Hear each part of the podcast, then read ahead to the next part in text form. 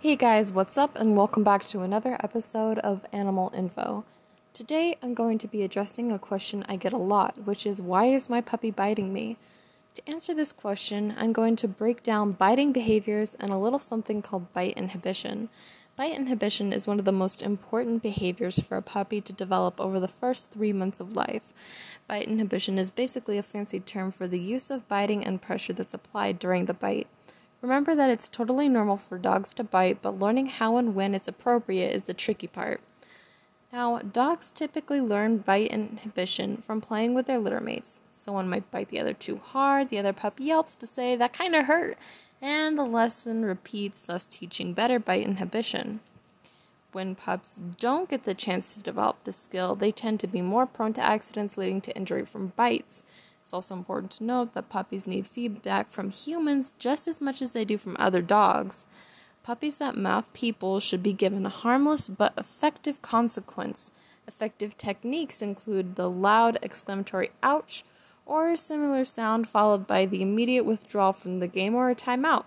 When picking a noise, though, you should definitely avoid sing songy things like no, honey, you shouldn't do that, or da da da. You know, like it's something you can't baby talk your puppy. I know how hard this is.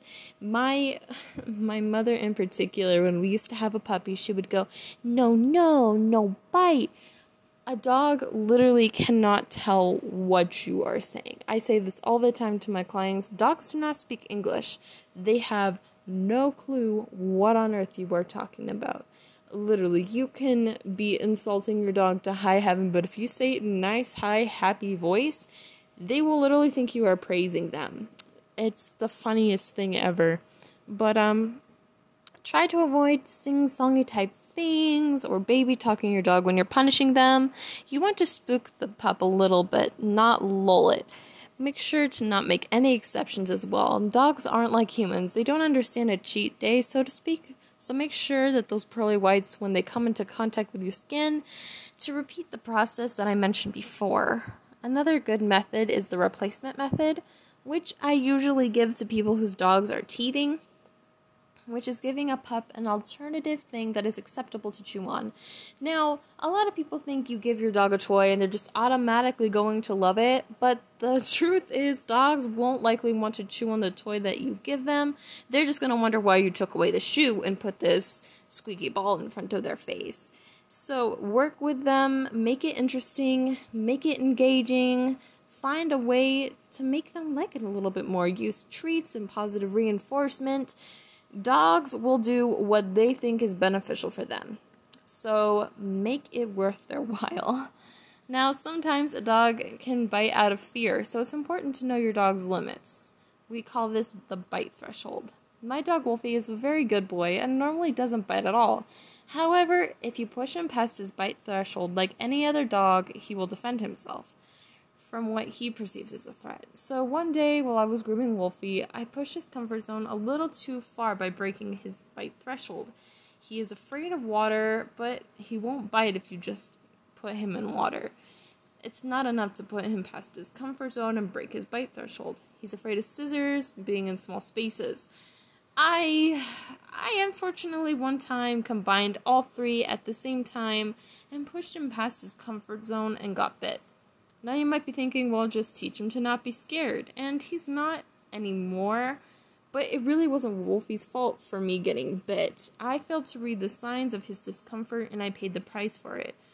And it's the same with your dog. If you're pushing your dog past your his bite threshold and you're not noticing it, it's really not your dog's fault. It's on you. So if your dog seems to snap out of nowhere you might be pushing him past his bite threshold, so try to figure out what it is that puts your dog into that defensive mode and ask yourself what your dog's bite threshold is.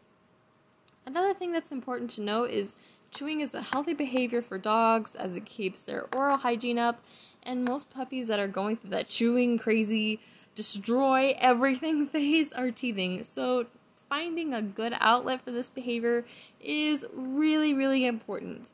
I hope this helps you guys in your search to find the answer of why your dog is biting you. Thank you guys so much. And if you want more training tips, or if you're looking to train your puppy because they're just being little rascals, or maybe you just really, really, really want some training done, then go check my description. I really think training is a really fun thing. It makes the bonds between the owner and the animal just so much closer. Um, it makes the whole thing less of a struggle. So if you want to do that, go ahead and check out my bio. There you'll find my website where you can go ahead and um, book a personal one on one session with me. Um, so thank you guys so much again for listening and tuning in to another episode of Animal Info.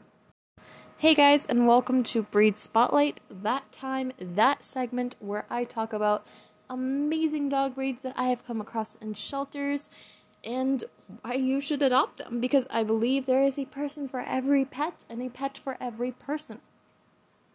So, the breed that I came across recently in abundance in shelters, unfortunately, is the Chipit breed. The Chipit breed is actually a mix of Chihuahua and Pit Bull. I know it it shocked me too.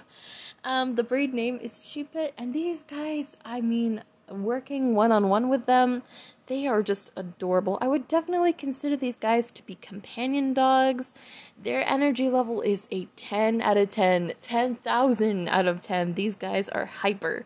And because of that, I would definitely say for their daily exercise and activity, minimum of an hour. They're genuinely pretty healthy, but I would definitely be a little concerned about cataracts spina bifida, and, and hip dysplasia. Um, some tests that you can take, uh, or at least I would recommend getting done, are eye, hip, blood, spine, x rays, and you know, the general physical exam. The cheap has many look variations and may either have long hair, depending on the Chihuahua parent, could have short hair. Um, possible coat colors are tan, brown, brindle, merle, chocolate, gold, gray, white, black, and any combo of these colors, they are honestly like the rainbow. and they come in so many different colors. The size of the breed does vary due to the variations of the parental breeds, but the rough size estimate that I've seen so far is about 12 to 18 inches tall, and they can weigh about 15 to 35 pounds, but smaller or larger is possible. The pet has a very broad back, muscular body, strong legs, big ears, and just this small little head it's it's adorable.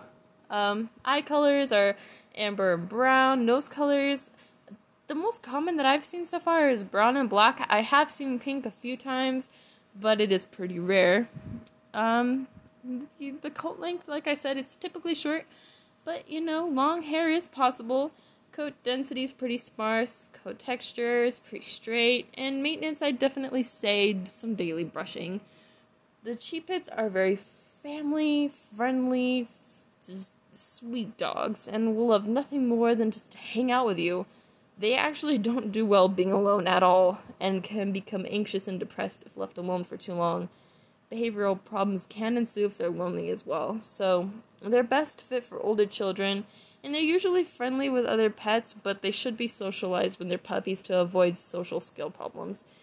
They can be a little bit of a bully at times and are known to pick fights with much larger dogs if they believe their family is in danger.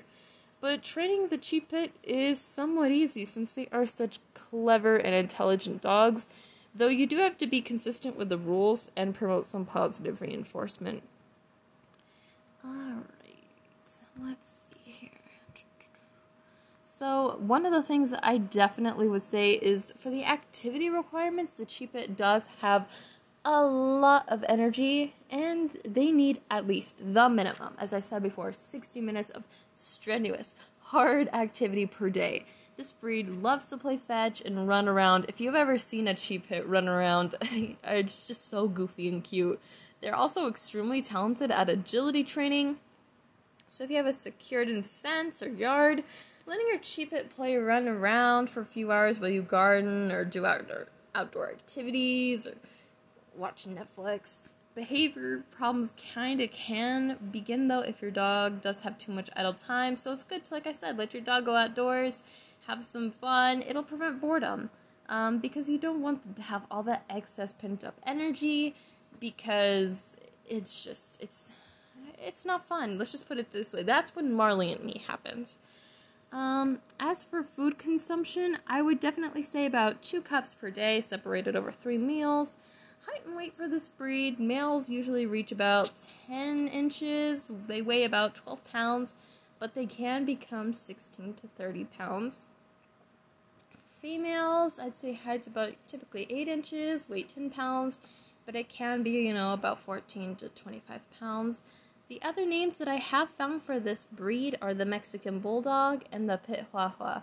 So, fun stuff. Thank you guys for listening to my breed spotlight. Again, check out the Chipit. They are adorable little lover smush face munchkins.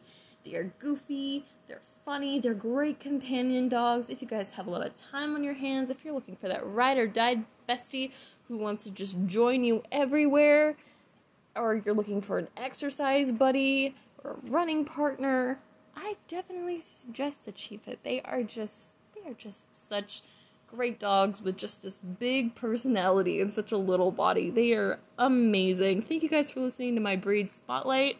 Make sure to check out your local shelters. And yeah, you guys, thanks for listening at Animal Info.